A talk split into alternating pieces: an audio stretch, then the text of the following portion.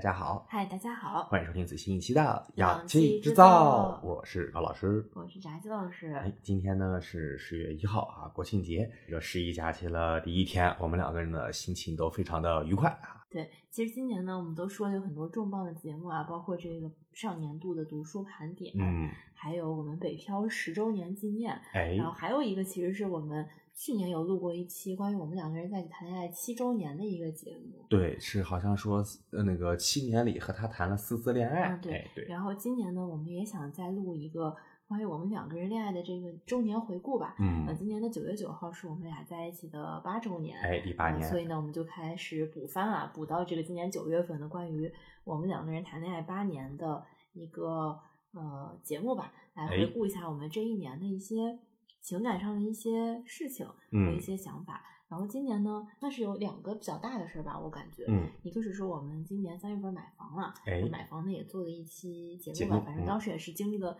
很多选择呀，对然后看呀什么的。虽然我们不能说这个房现在买的好或者不好，嗯，但总之是你人生做的一件以前从未做过的事儿。哎，对，对，然后第二件事儿呢，其实是呃，我出国走了四四五个月吧，这个也是我们两个人迄今为止第一次算是异地异国吧，嗯就是时间比较长。呃，我们这个算是第二件比较大的事儿。对，接下来还可能会有第三件比较大的事儿，就是关于这个呃装修了，但是也不能算是这一年，就是我们这从去年九月到今年九月进行的这两件事儿吧。嗯，是的，嗯，翟老师刚刚说啊，说是我们八周年对过去一年的回顾，呃，但实际上呢，从我个人角度出发，我觉得不是这个样子。我觉得就是恋爱回顾啊，这个事情，或者说不管是人和人的关系，还是说我们对于自己过往经历的一个回顾总结，虽然可能是每过一年你会回顾一次，但它并不是一个对于过去一年的回顾，而是说就像是你这一年过完之后，你忽然是可以对你过去经历过的所有的年份做一个回顾的。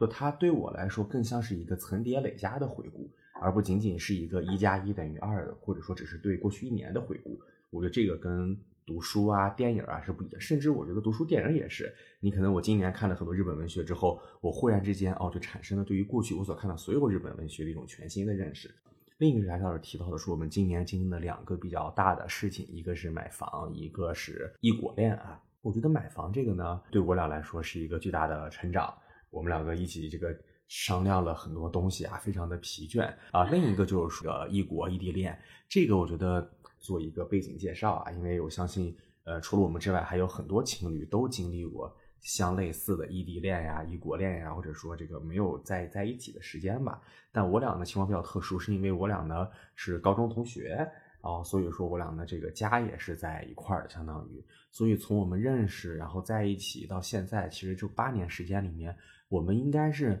没有过长时间两个人分开的情况，就可能，没有过超过一个月不见面吧，肯定。对，因为你像之前我们像大学其中啊，有一些情侣就最常见的说那个我们两个是，比方说你是山西的，我我是湖北的，那可能你一到暑假寒假确实就就不能见面了。但我俩一直没有啊，我们这个暑假寒假回家之后，还是依然能够呃经常快乐的见面。然后我们呢，这个大学都是北京上的，然后研究生在北京念的，工作之后我在北京，他还在北京这个上学。然后包括我俩的学校也都是在这个海，都在海淀。目前为止最远的距离是，呃，在太原住所是可能差个八公里，啊对七八公里加家里的话，对，然后在北京的话，可能就是五六公里就是定嗯死了。对，在北京的话，我俩的学校都以前在这个海淀区哪块儿，就是在中关村这条大街上。嗯，所以说呢，我俩这个学校的距离呢，大概以前就是地铁两三站地，然后如果坐公交的话，也就是四五站地的这个距离。所以说，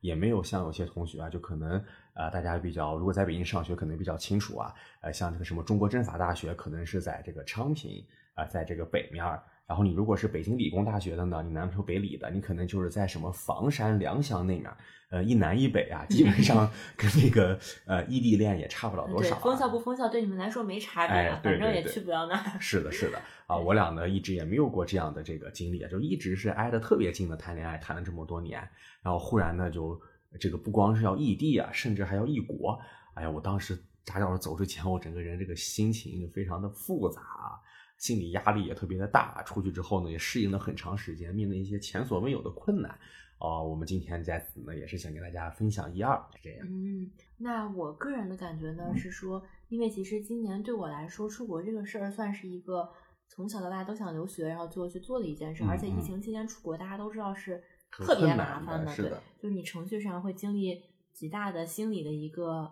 呃压力和各种就是特别复杂的事儿。对我之前应该也说过，就是我去日本是去了之后，我是从呃北京到。呃，广州到香港到东京到京都，到了以后还没有住的地方，还是先住在呃旅店，后来又住在 Airbnb，后来又住进了真的是空无一物的房子，只有厨房和厕所。但是我只待四个月，我还自己买了冰箱、洗衣机、床垫儿，嗯，然后呃后来又自己把这些东西全部收拾，因为日本退房是要求房间里面再恢复到那个空无一物的环境啊，后然后退了房之后呢，我又去了东京，因为。现在大阪啊是没有飞呃国内的航班的，所以我就先去了东京，东京去了杭州，从杭州回来太原，从太原来了北京。反正这一切呢，就是还我觉得比想象中要辛苦的多。对，尤其是你这个出去时间是半长不长，半短不短。对，你旅游的话，没有人会超过两个月旅游嘛。是，嗯，你要是说你出去常住，你又是一个有一个家的心态，但这种长期就是我拎着两个行李箱过了整整半年，这种心态是，嗯，我觉得挺。让我有新的感受的吧？对，而且还在一个疫情的背景下。对，呃，所以说我我个人是觉得说，其实这过去这一年，我对我自己是有了挺多新的认识和新的想法的。哎，然后这些事情肯定是会，嗯，反映在我们两个人的关系关系中的。是，嗯，然后而且我去年还在做心理咨询，从十一月份做到四月份，应该是差不多。对，然后我自己。我我其实会有一种感觉是，其实到去年的时候，尤其是在疫情那段时间，我觉得就是疫情在家，二零年三月到八月那个时候，嗯嗯，就我会觉得咱俩的关系是特别好，就是已经到一个。我没有更多的想法和期待的这种状态，哦，就我会觉得说现在就就就挺好的，也没有什么新的问题，就是好像已经到达一个 happy ever happy ever after 这种，就是啊，就是信就是那个，就已经是童话当中的圆满结局了。对对，就是我觉得没有更多让我觉得说值得期待的啊，对，或者是说就好像你这游戏已经打完了，全通完关了，对，没有什么新的这个。呃，隐藏关卡啊，新的关卡啦什么的。当然，这个想法你你现在看着肯定是很很幼稚嘛，因为你没有结婚，没有生小孩，各种，也也没有工作那会儿。啊，对对对。对。但是现在我就会觉得说，啊，过去这一年会让我觉得我们两个人的感情关系是会有很多很多可能性的，在未来。嗯。啊，我不是说一个说会有不好的可能，而是说你还其实还有，就是说还后面还有很多很多关，就是你看到说啊，后面其实可能还有很多关，还有很多新的玩法，哎，还有很多新的路线。嗯，还有很多新的，呃，你没有想过的大 boss 可能会出现。嗯，就这个是我的一个想法。哎，那我跟贾的想法呢也有有类似之处啊。就我跟他不一样的是，我一直觉得我俩的关系是有一些前进的空间的啊。因为大家听过，你们老朋友都知道，我是一个特别焦虑的人啊，一个充满着压力的人。啊，这种焦虑和压力的来源呢，就是我对于完美生活不懈的追求啊。虽然我这个人不愿意努力啊，但但但是我的大脑当中在努力，我的身体没有行动。然后这种大脑与身体之间的倒错呢，就带给了我巨大的压力。我呢一直希望能够和扎西老师有更加幸福美好的这个情感生活啊，但是呢，很多时候我又不知道如何能够实现。啊，我不光不知道如何能够实现啊，甚至我还总会在想说啊，这个这个叫什么关系如逆水行舟啊，不进则退。如果你们没有持续的向前做推进的话，我就会感觉的说，啊，随着生活的消磨啊，随着这个现实世界的这种打击，两个人的关系呢，你如果只要不用心维护，它就会这个倒退啊，以至于这个崩坏啊。所以说，整个人呢，就始终陷入一种。巨大的这个焦虑和不安当中，然后今年扎基老师出国呢，就是无异于给我的这个巨大的不安焦虑当中放了一个天降大 boss 啊，就一个巨大的这个威胁就出现在了我的面前，我就觉得说哇，这可怎么办呀？这个出去这么几个月的时间，嗯，我们会不会遇到一些交流沟通上的障碍呀？虽然是在日本，但是也有时差呀，然后两个人生活环境也完全不一样啊，一个在国内工作，一个在国外这个。呃，相当于是交流啊、访学啊，然后同样，可能你你出国之后，我觉得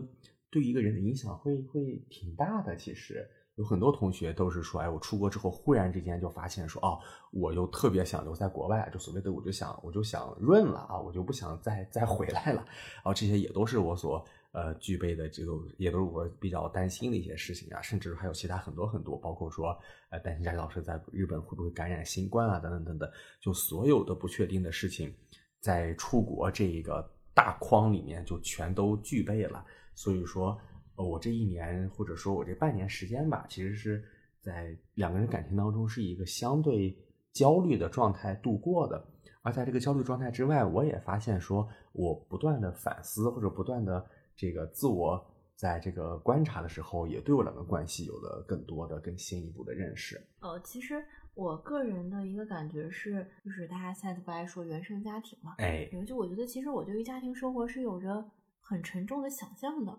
嗯，就是我自己会觉得说，可能两个人的感情呢，就需要你百分之百的努力。就就像说啊，我今天要上学，我就必须得一分钟不能走神，在这上这个课。哦，全神贯注。对对对，这这个有点像那个高老师说那个他的暑期计划，就好像是我暑期，我要过一个好的暑假，我就要从早上八点起床，然后到呃每天有一个什么 schedule 啊，然后每天做多少道题啊，怎么怎么样。如果你今天没八点起床，这一天就已经毁了，这一天毁，这暑假就毁了。所以我我会觉得，其实对于家庭生活，我是有一个非常高的标准和一个非常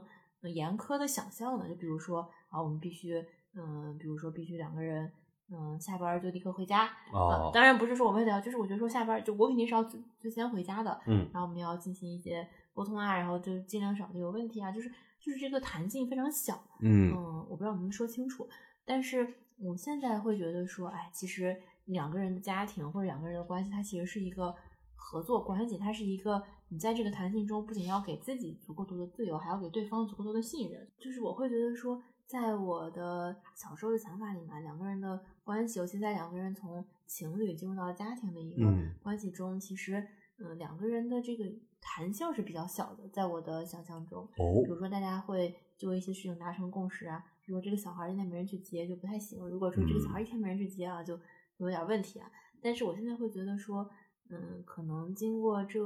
这一年吧，我会觉得很多事情它的弹性是可能比我想象的要大的。就是我们买房呢，可能也不是说要买到一个百分之百合适，或者是说最优选，或者怎么怎么样，而是有的时候是一个就是一种弹性比较大的，比我想象中要大得多的一个事情。嗯，而这个弹性里面，很多时候是一种给自己的余地和对对方的一种信任和给对方的空间吧。就我觉得在这个弹性里面，他两个人的空间都是很大的。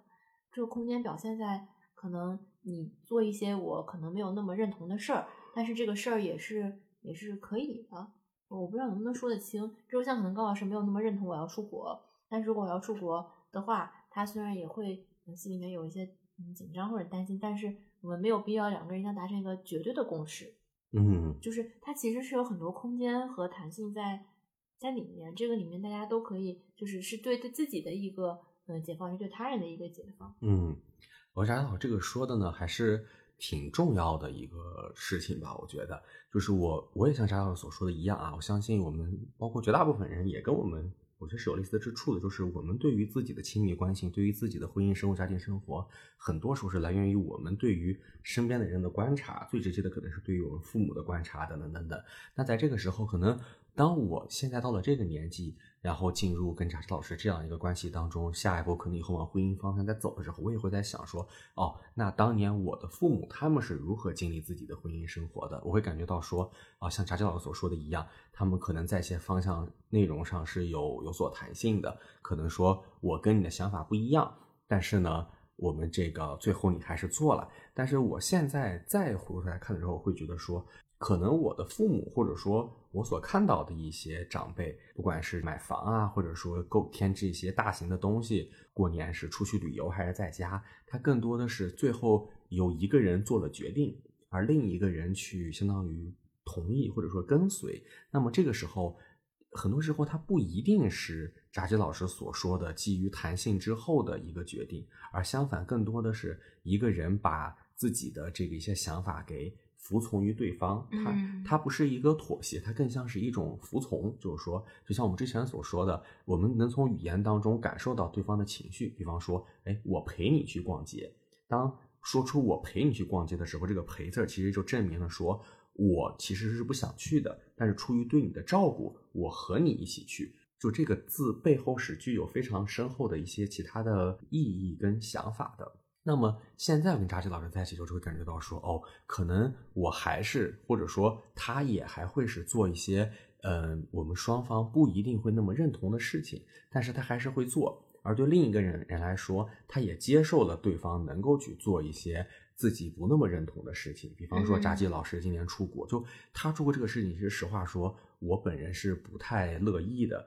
因为我觉得说，嗯，一方面基于现在这个环境，我不知道他出国会不会有什么不好的影响，比方说这个新冠呀，或者说跟他国内相关毕业呀。第二是带来的这个好处可能也是不明显的。第三，我个人来说，我觉得最重要的就是说，我们买上房子了，那么如果他不出国的话，我们可能现在就已经把房子很多都装修完了，就不用说拖到拖到现在。而且说当时很多人都知道，说出国之后你不知道什么时候才能回来。这种不确定性是让我感觉到特别特别不安的。但是另一方面，他想要出国，那么我就得相当于同意他出国。我也觉得说啊，那你想出你就出，虽然我不乐意，然后虽然我要跟你直白的表明我的这个想法，但是我也不能够相当于有所阻拦。我也觉得你该怎么样就想要怎么样。我觉得也是一个对我个人来说，这个事情是一个两个人关系的成长。就是这个时候，我觉得经过这件事情，我们双方都把对方更多的当成一个独立的个体去看待，而不是当成一个我的女朋友或者说我的男朋友这种感觉。都是说啊，炸鸡老师他是他自己，他要做他一些决定；高老师是高老师自己，他要做一些决定。我觉得这个是一个比较大的变化吧。对，而且我个人会觉得，呃，就一个比较小的例子，就可能，嗯，高老师下班就比较喜欢自己。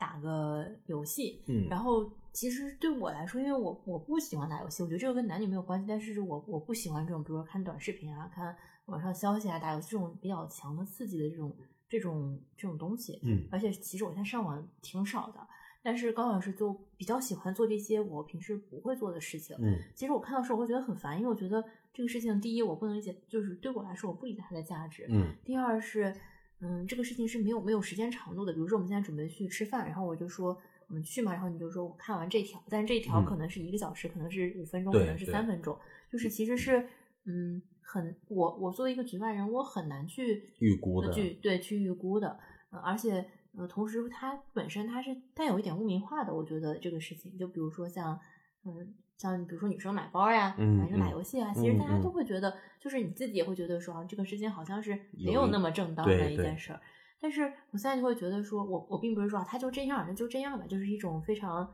破罐破摔或者非常消极的心态，而是我会觉得说，啊，每个人都有自己的这个嗯解决这个事情的方法。那我们就是说，就是我会觉得有时候，其实当把对方管得很死的时候，自己也会变得很被动，就好像说。呃，如果你今天不不，如果你不不怎么样，然后我我，如果你现在不跟我吃饭，我就没法吃饭，或者是说，呃，我就有一个什么愿望，我必须要依依靠你达成。如果你不怎么怎么样，我就没法怎么怎么样。对，就是这个关系其实是很强烈，但其实其实我觉得并并不是这个样子的。然后这种对于双方的这种弹性或者是空间的增强，其实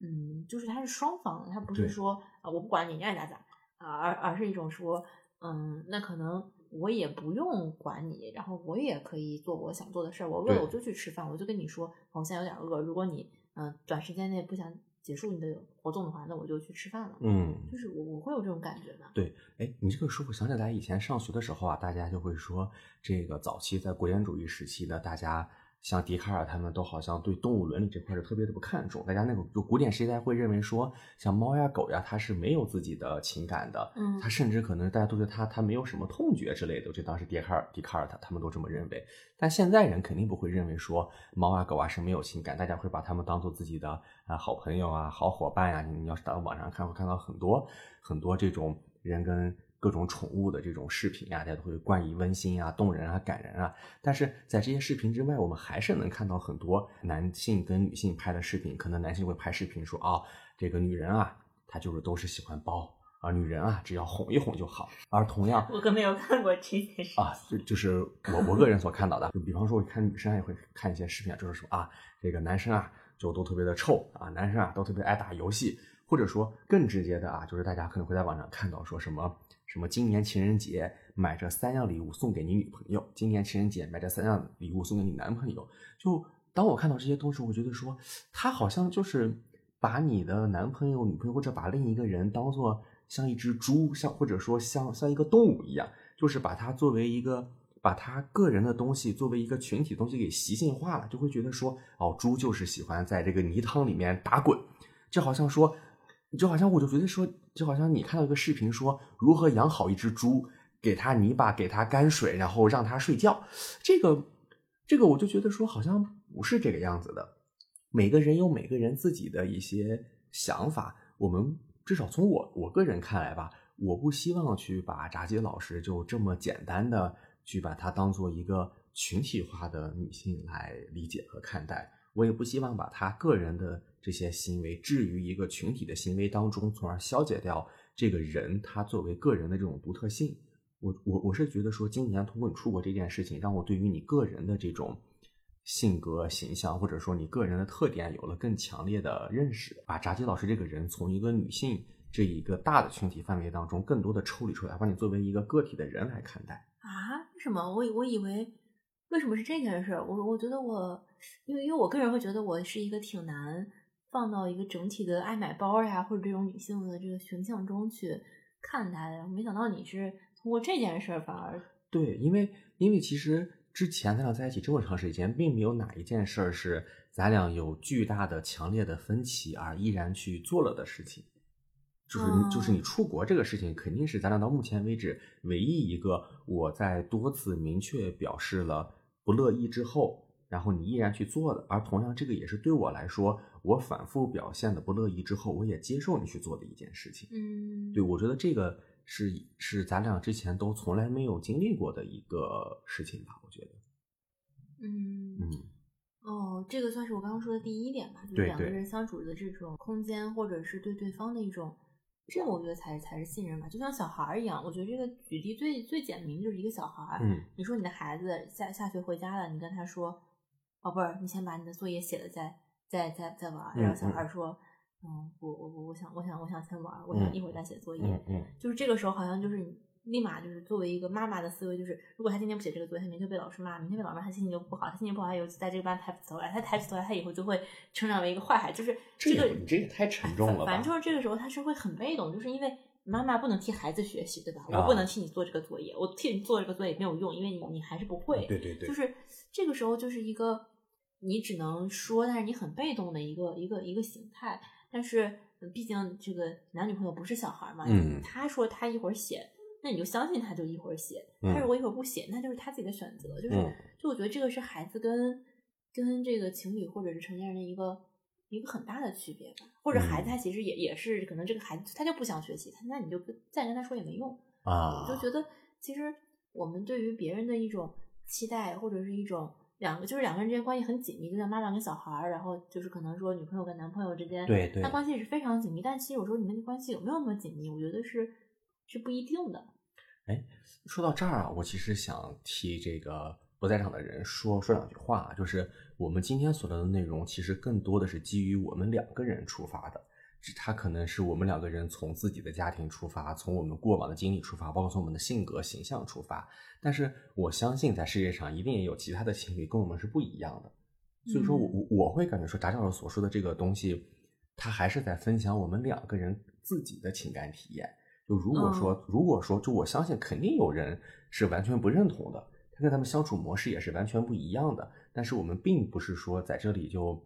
类似于。给对方头上打一个大问号，或者说打大大的质疑，我觉得我们要就是破除这样的一种那肯定的嘛，那肯定的。其实跟这个相关的还有一个是我，我觉得就是跟这个给对方空间或者信任非常相关的一条是说，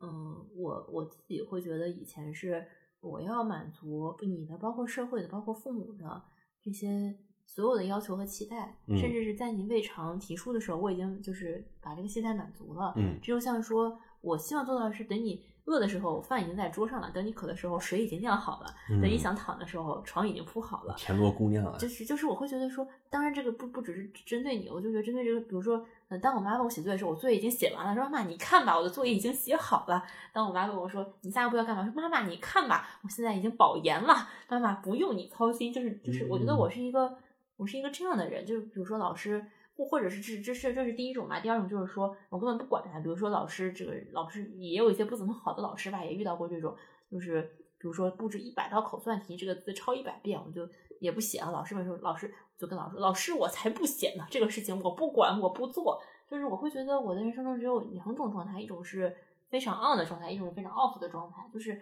它其实是非常界限分明的。然后对于不管是你呀，像我妈呀，还是现在社会的期待呀，我会是一个非常非常 on，就是非常开，就是开关打得很开的状态。我会希望说要超前无条件满足你和比如说我妈呀、社会啊这种期待和和这种这种东西吧，就是也会让自己变得挺沉重的。比如说，如果是以前就是确实是在去日本这件事之前呢，就是一般来说，我觉得你的期待我也我都会我挺会察言观色，然后挺会觉得说。哦，就是按照你的想法来的，会调整的。嗯，就举个例子吧，就可能我我以前还挺喜欢逛街买衣服呀什么的。我记得我上大一一二年的时候，自己买就是刚来刚来的时候就买了五百五百多的衣服，就是在商场里面第一次自己一个人八月份逛的时候。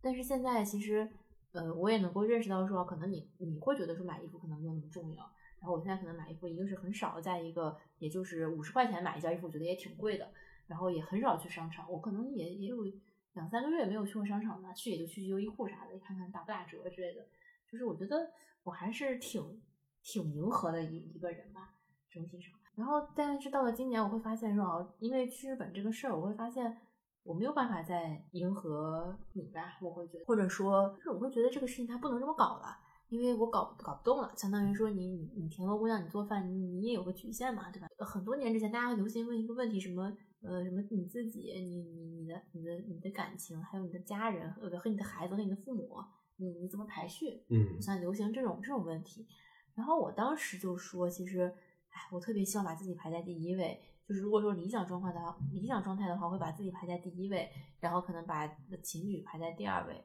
把这个孩子排在第三位，把父母排在第四位，或者是就就就反正是理想的，可能是不管之后三个怎么排吧，就理想肯定是自己排在第一位。但是实际上，嗯，实际上我肯定是把自己排在很靠后的位置，虽然现在还没有孩子，可能排在最后一位。我觉得这个就是一个一个社会的一个继继承的一个一个习惯吧，就是我们就是被这么这么养大的。当然你，你这个问你这个题是很有问题的，因为其实你自己就存在于这个与他人的关系中。你没有一个独立于他人的一个自我存在，但是，但是我现在会觉得说，啊、哦，可能到了现在，我觉得说，哦，可能不管是咱俩的关系里还是怎么样，还是还是应该先有自己，然后这个也是对别人的一种尊重吧。翟翟刚刚提到一个事情，就是说他会感觉到有迎合的这这一面。嗯其实这个事情，查查查查跟我说过很多次。他跟我说啊，我跟你在一起以后，我会有很多迎合的这种，相当于是呃，以前我可能不怎么怎么样，现在我变得怎么怎么样了之类的。但这个事情其实从我个人出发，我一直是打问号的一个事情。其实，因为我会感觉我跟翟老师在一起之后，其实也会有很多呃相应的一些变化。比如说呢？我觉得可能我比以前这个要出去更操心呀、更看路啊，或者说吃饭或者怎么样，就更注就我我会觉得我在不论是在生活习惯上，还是在外出游玩上，都会发生一些变化。包括其实我从我个人出发，我我比较喜欢坐地铁啊，就是因为我觉得地铁吧，它也比较准时。然后也比较好预估，从哪来去哪去，特别的直接。但扎志老师可能就比较喜欢坐这个公交，他觉得说，哎，我在我在我在地上啊，这个跑啊，我能看见太阳啊，或者怎么样。然后我也会觉得说，啊，那挺好，那我们就去坐公交，等等等等等。我现在也会觉得坐公交挺开心的，但我并不会觉得说这算是一种迎合，或者说算是一种改变。我在某些方面是一个偏向于功利主义的感觉。我做出一些所谓的改变，不是为了迎合你，而是为了说，呃，这个动作发出之后，我们两个人的快乐值都能达到最大。可能坐了公交之后，对我来说没有什么损失，但是你呢会变得很快乐。那么这么一算账的话，我就觉得说，哦，那么这个事情是很划算的，那么我也就非常乐意于去做这样的事情。然后我会觉得说，炸鸡老师所提到的说，对于我的一些所谓的迎合，我会我也会感觉到说啊，那可能他这么做了之后，我确实很快乐，他也会感觉到很快乐。那么我们共同收获了快乐，我觉得是不是一件挺好的事情？所以每当他提到说对于我的迎合呀，或者说对于他这个呃一些转变的时候，我都感觉到一些非常沉重的心理负担。我仿佛就是一个非常对于炸鸡老师很压迫的、很邪恶的一个形象。嗯，我觉得我刚刚说的那个不是很清晰，就是这么说，就是我会觉得说，嗯、我们两个人在一起以后，有时候会有一种失去感。就比如说，嗯，就假设说你你是一个男的啊，你每天跟师兄弟们在外面喝酒，每天晚上都玩到很晚，嗯，吃宵夜吃到很晚。后来你有了女朋友，你每天都要跟女朋友见面，那你就不可能晚上在外跟兄弟们出去吃。虽然说你跟女朋友在一起也很快乐，然后你也很快乐，但是你会觉得说啊，我的生活中其实有一块东西是曾经对我很重要，现在我失去了的东西，就是我会有这种感觉，就是你说的这种获得感，但是我感觉到的是一种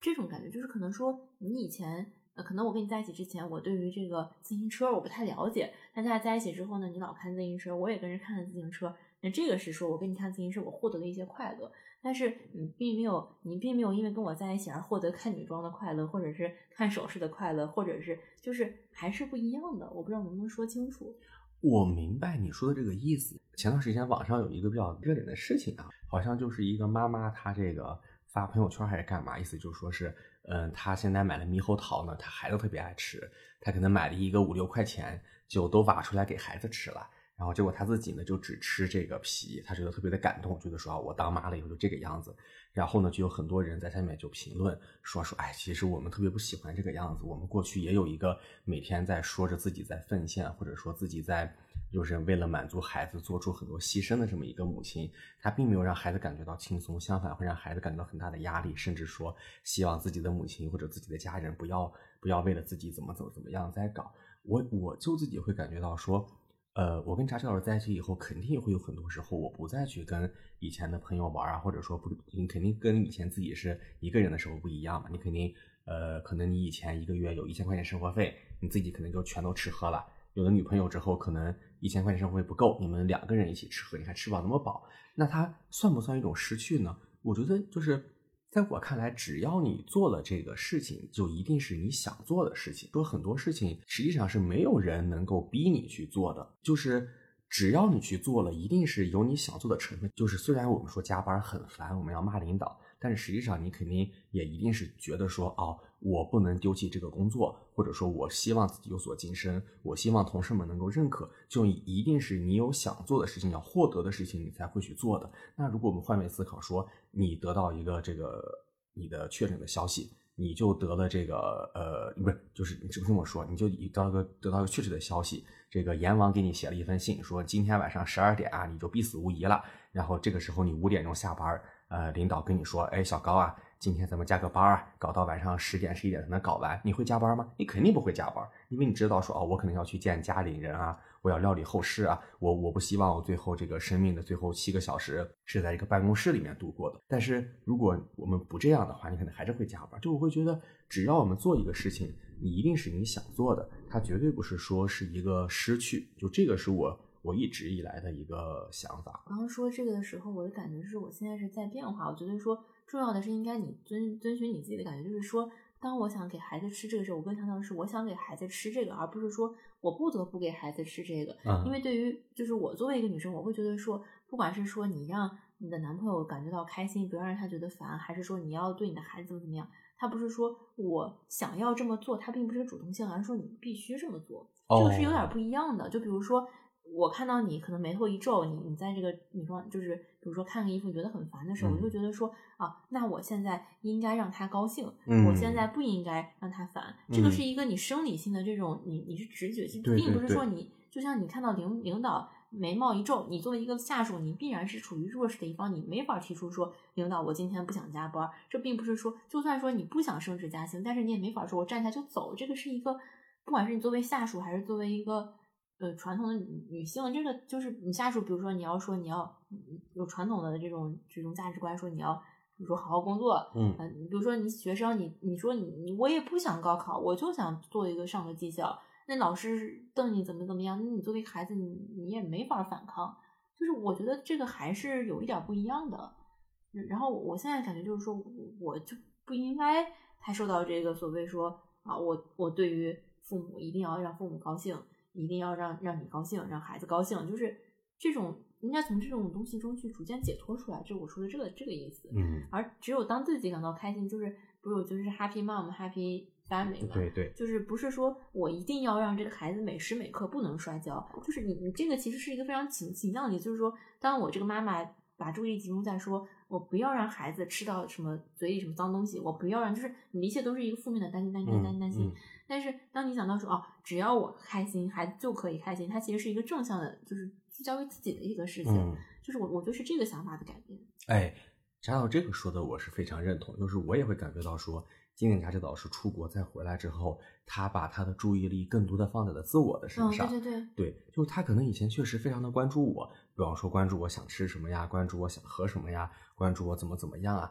当然，从我个人角度出发，我觉得说这个肯定非常幸福啊。我相信这个有有一个人去关心你啊，照顾你啊，把注意力放在你身上，这个事情是一件挺挺幸福的事情。但是在此之外，我也感觉到说。对方对你投入的关心和这种就是关注，他一定在某一时刻，在某一阶段会变成你所呃不可避免的压力。就这个也是我之前能够感受到的。对对对。对，那么今年查查老师出国之后，我就更能感觉到说哦。因为他做了这么一个决定之后，因为我们的关系有了这样一个事情之后，他能够更多的去看他自己，看他自己说哦，我想做怎么怎么样的事情，我希望怎么怎么样的时候，我会觉得说哦，他过得比以前更轻松了，他可能比以前更快乐了。那么他的这种更加本质的轻松和快乐，其实反过来会影响到我，让我也变得。更加的轻松和快乐。然后我想说一个，就是我今年的特别强烈的感受。炸鸡老师今年应该是四月份出国的嘛，五月份、六月份，其实国内就是至少北京这一块吧，疫情还是挺严重的。然后当时我们单位其实工作也挺忙的，然后疫情挺严重，当时大家不管是心情上啊，还是工作上啊，其实压力都都还挺大的。然后我一个人在在北京啊，在在自己这个小小窝里面生活，实际上很多时候，呃。也挺没意思的，就是就感觉说，哎呀，就就怎么这样子呢？就是这种常常见的比较抑郁的一种情绪吧。但是当这个时候，我看到扎基老师给我发的他在日本的一些照片，他在日本过的一些生活，就是看到他在国外，嗯，自己去这个购置一些东西呀，自己出去玩啊，见老师啊，然后写东西呀，应对各种困难呀，就会觉得说，哦，他现在过得很开心，然后让我也能产生对于生活的一种。勇气，就我我会感觉到说，他把自己的精力更多到倾注到自己身上的时候，实际上也让我获得了勇气，也让我获得了精力。我觉得这个是一件，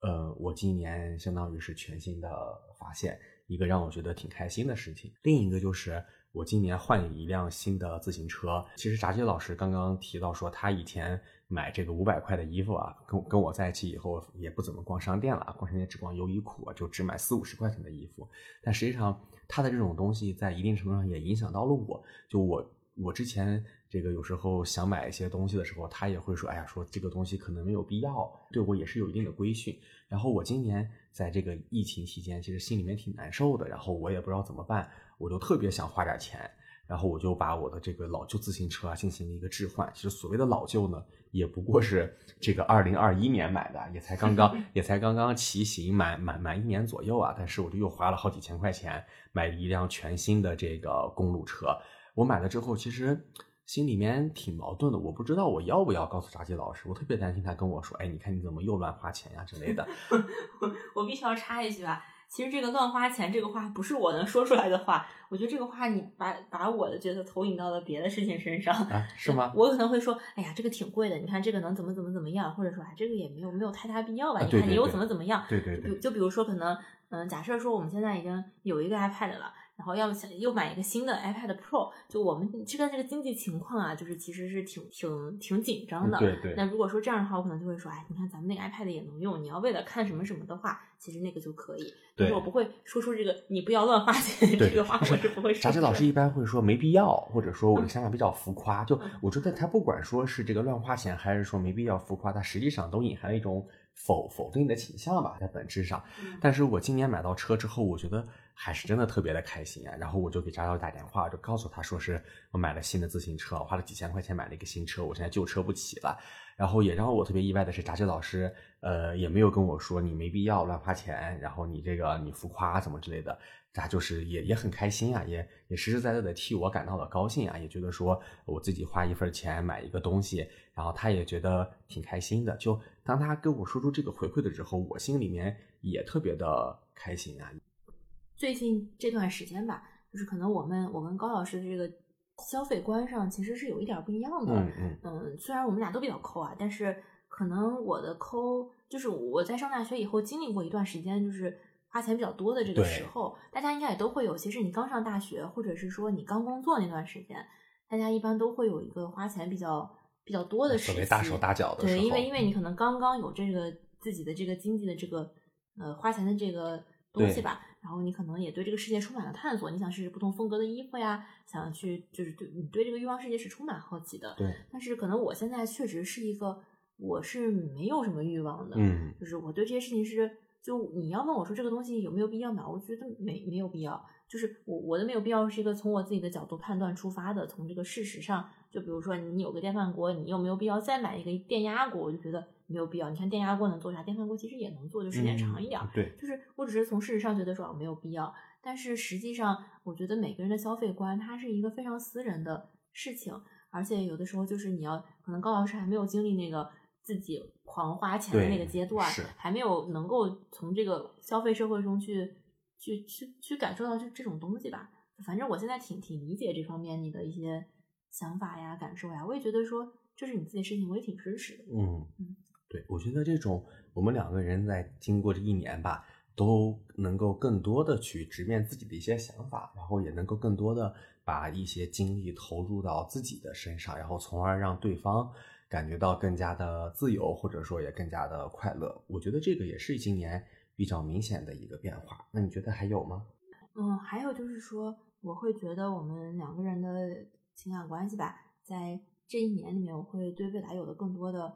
发展的空间，或者想要觉得可以去尝试的事情吧。嗯我觉得，比如说，可能之前吧，我更多的是说啊，咱们要怎么怎么样？你看，为什么没有怎么怎么样？本来说好怎么怎么样，就是我更多的好像是有时候我会，就是我是那个比较，就相当于步伐比较快的人，节奏比较快的人。嗯我觉得，但是可能我也可以不要那么快。就是其实你这个，就是两个人肯定是要有有有一个人快，有一个人慢，有一个人走，就是两个人肯定是要你拉我，我拉你嘛。但可能有的时候，嗯，这个不是说一个人一直在前面，一个人一直在后面，或者是不是我们想象中我在前面，你在后面，就它其实是一个非常动态的关系。我我能说明白吗？呃，其实扎扎老师说的这个呢，他跟我说过几回啊，我并不是能够很好的理解。然后如果说让我来讲我们两个人现在这个关系，或者说我对未来的想象，我会觉得在过去的这七八年的时间里面，我们两个人的关系还是经历了几次不同的变化，包括说我对于炸鸡老师个人这种形象认知的变化，从我觉得说哦，他是一个有比较自己个性鲜明的一个人，到后来我发现哦，他是一个可能很多时候以我为中心的一个人，再到后来我发现说哦，他这种以我为中心的过程当中，实际上是有他自我形象的一种预设。就我觉得这种形象是我们在一起这么多年之后，我不断加深了解的，也是他在我形象当中逐渐鲜明的。那么到今年之后，我会发现说，哦，他的形象发生了变化，他可能又重新的能够更多的去，呃，通过对于自己的一种认可，然后来让我变得更快乐，来让我们的关系变得更加的健康。那么我会想到说，当走到这一步之后，我们以后还能怎么样？我觉得我并不是像炸鸡老师说的一样说啊，我期待的未来有一个所谓的更好的一个更加呃怎么说呢？就是就就他刚刚所说的还能更进一步的关系，我会觉得说啊，我们可能会有一个新的相处模式，这个未来所拥有的新的相处模式，它不一定比现在更好，或者说是不是能用好来界定，我也不确定。但至少说，可能随着我们关系的发展，可能随着我们呃明年可能扎志老师要毕业要工作，我们经历了新的人生阶段之后，我们能够产生一种新的相处方式。就我觉得这个是让我对未来有所期待的。而之所以有期待，是因为我觉得我们经历这七八年，尤其是像扎基老师今年这个出国之后啊，呃，他能够更好的认清自己啊，我也能够从他这汲取了更多的力量之后，会让我觉得更有信心去面对我们以后新的相处模式。但是，并不是说它就是一个更好的相处模式，而是说，呃，是就它就是一个新的，而它不一定会是好的，我会这么感觉。但是我会觉得说，比以前我的信心是更足的。嗯嗯，我觉得呃，还是我会觉得偏向于更好的方向，因为我们对于彼此呀，对于自己啊，都有更多的认识吧。就对，就是我会感觉说好坏这个事情，在某些方面它是一个客观的，但是对于我们我们两个个人来说，可能很多时候就是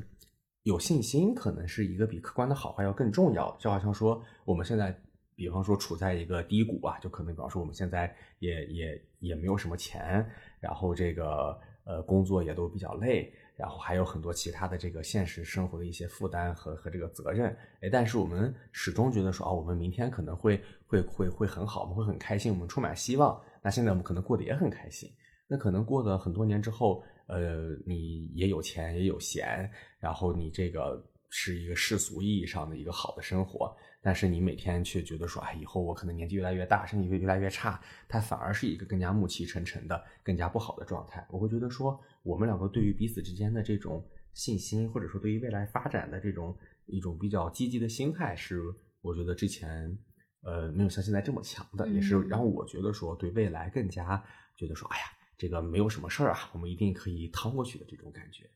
就有更强烈的这种呃战友啊、伙伴的感觉吧。我觉得可能。在学生阶段谈恋爱，他可能真的更像是你们两个找了两个，正好就是在这一个时间段内，你们两个人恰好因为某种原因处于同一个时空，进而产生了一些社会联系。感觉这个更像是学生阶段的恋爱，可能你们就是呃吃个饭呀，去个图书馆呀，上个自习呀，出去玩一下呀。但是现在进入。这个阶段之后，会觉得说，我们两个真的更像是在这个社会啊，在生活风浪当中一起划船的战友，我们一起要面对很多的事情。对，现在就觉得这个家庭啊，就是一个社会关系，而不是一个情感关系。对，你面临的是未来，比如说孩子呀、父母呀，你生活中的各种，它是一个，它是一个你的最最，它是一个确实是你的一个盟友啊，它跟你的这个情感好像没有。呃，他是以情感为基础，但他绝对不是说，你看这个人长得挺漂亮，我对他有性冲动，他他就能跟你成为这个婚婚姻或者这个伴侣关系的。就现在这感觉还挺明显的。那高老师有什么其他想说的吗？那我我想稍微说一点，我今年一个特别明显的感受，其实，在过去很长时间里面，我总是会把自己的一些问题归结到炸鸡老师身上。可能我觉得说，哎，呃，我下班回家之后，我可能本来是想要学习学习啊，本来想要进步进步啊，本来想要读书看看报啊，哎，但是呢，我就只能玩游戏啊，我就只能这个呃刷短视频，哎，为什么呢？因为家里的一这一张桌子呢被炸鸡老师给占了啊，因为他要写博士论文，我不能干扰他呀，哎，我就相当于是牺牲奉献了啊，又或者说今天这个周末啊，啊，这个周末呢。呃，本来我想趁着周末啊充充电啊，看看书啊，进步进步。结果发现，哎，这个炸鸡老师呢，他就非要出去玩儿。哎，他是一学生啊，他他他就不像我们社会人这么成熟啊，他就周末老要出去玩儿。那我可能这个周末充电计划就被打断了啊，我就只能陪他出去玩儿。我这很长一段时间呢，会把自己的这种呃事情呢归在到他的身上啊。我觉得说，呀，我就是怎么说呢啊，就牺牲了啊，就奉献了啊，都是为了炸鸡老师好啊。呃，然后今年的翟老师出国了，哎，我觉得说我的机会可算是来了啊！我就我就这个炸鸡老师不再大变身了，我就要这个完成以前我从来没有完成过的那些事情啊！我将要度过一个特别充实的这个半年的这个独身男子生活。后来呢，我发现压根儿不是这么一回事儿啊！这半年我过得特颓废，我啥都没干好，我还长胖了，啥也没有学会，就就是会打游戏，还充了好几十块钱。我就觉得说，哎。好像不是这个样子，我就突然间发现说，哦，其实我的生活过成什么样，我并不能去归结到炸鸡老师身上。就我刚才所说的，你做的事情其实就是你想做的事情，呃，那我可能就是想玩游戏。他并不因为炸鸡老师站的那一张桌子写博士论文，我就我就那个被迫去打游戏。这个周末呢，也就是我也想出去玩，所以炸鸡老师一叫呢，我就兴致盎然的啊，我就喜滋滋，我就我就叫什么瞌睡给了个枕头啊，我我就跑出去了。我会感觉到说，通过这一年的相当于应该通过这半年的我们两个人的异地啊、异国的分居呢，我会发现到说啊，其实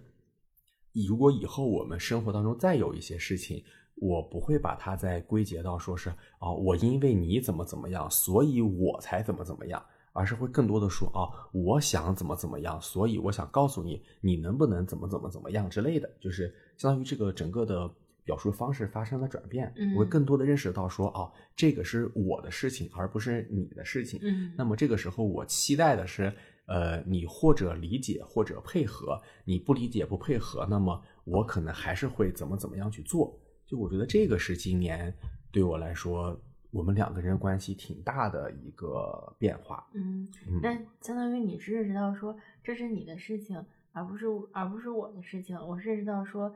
嗯，哎，怎么说？这个是你的认识到是说这个责任在你自己而不在我。嗯，我认识到是是这个责任在你自己而不在我，其实是类似的。呃，有某种相似。对我，我会觉得说，可能你吃不吃饭，你今天吃几顿饭，你早上吃不吃饭，这个事情在你而不在我。嗯，就是我不需要为你的事儿负责，然后你发现的是你不需要，就是倒过来的。我不知道你说是，我说的是我不需要为你的事儿负责，你说的是你不需要为我不需要因为你而呃解释我的事情，就是好像这个事情都是都是有有点关联，但是方向是不太一样的。对，我觉得是因为这样，就是。呃，在我们两个关系当中呢，炸鸡老师可能是一个付出更多的人啊，所以说他会把很多的精力倾注在我的身上。然后他到了今年呢，发现说啊，其实可能不用这个样子，他过好他自己，我也会过得很开心。然后从我的角度出发，我会觉得说啊，之前可能有很多事情，呃，我也是相当于把一些这个关注或者一些东西倾注到他的身上。那我现在也发现说哦，其实不是这个样子的，我应该去直视我的一些想法，那我也会更开心，他也会更开心。我觉得这个就是我们今年。比较明显也比较直接的一个变化，确实是。嗯，对。嗯，那我最后再插一点吧，就基本说完了。嗯嗯，今年其实也说到，就是其实我们周围蛮多同学结婚的。哎，对。几个同学都结婚，然后嗯，甚至有很多朋友都生了小孩。对对对。就突然间非常集中，从九月、十月，甚甚至可能上半年吧，上半年到下半年，就很多同学都结婚了。然后确实有一种非常。我今年感觉就挺挺中年的吧，这个可能也跟我们确实年近三十嘛。对对对，呃，有学姐过生日的说今年我过三十大寿，我都很震惊。然后大家见面都说，哎，再不再不拍照马上就老了，就是一种非常强烈的说，虽然我还一直是个学生，我的状态好像没有发生改变，但是这个时候和一九年那个时候就就完全不一样了。这个是我个人的感觉。啊，对，因为我这个比较特殊，就相当于这么多年我状态一直没有发生改变，对对，甚至同学就是还是同学，就还是那些同学，嗯，但是时间就过了这么多，然后我那天在翻我一九年的日记，就觉得哇，一九年怎么这么开心，怎么能干这么多事，怎么这么有活力？但现在就是可能跟整个时代也有关系，就觉得哎，就是还是非常的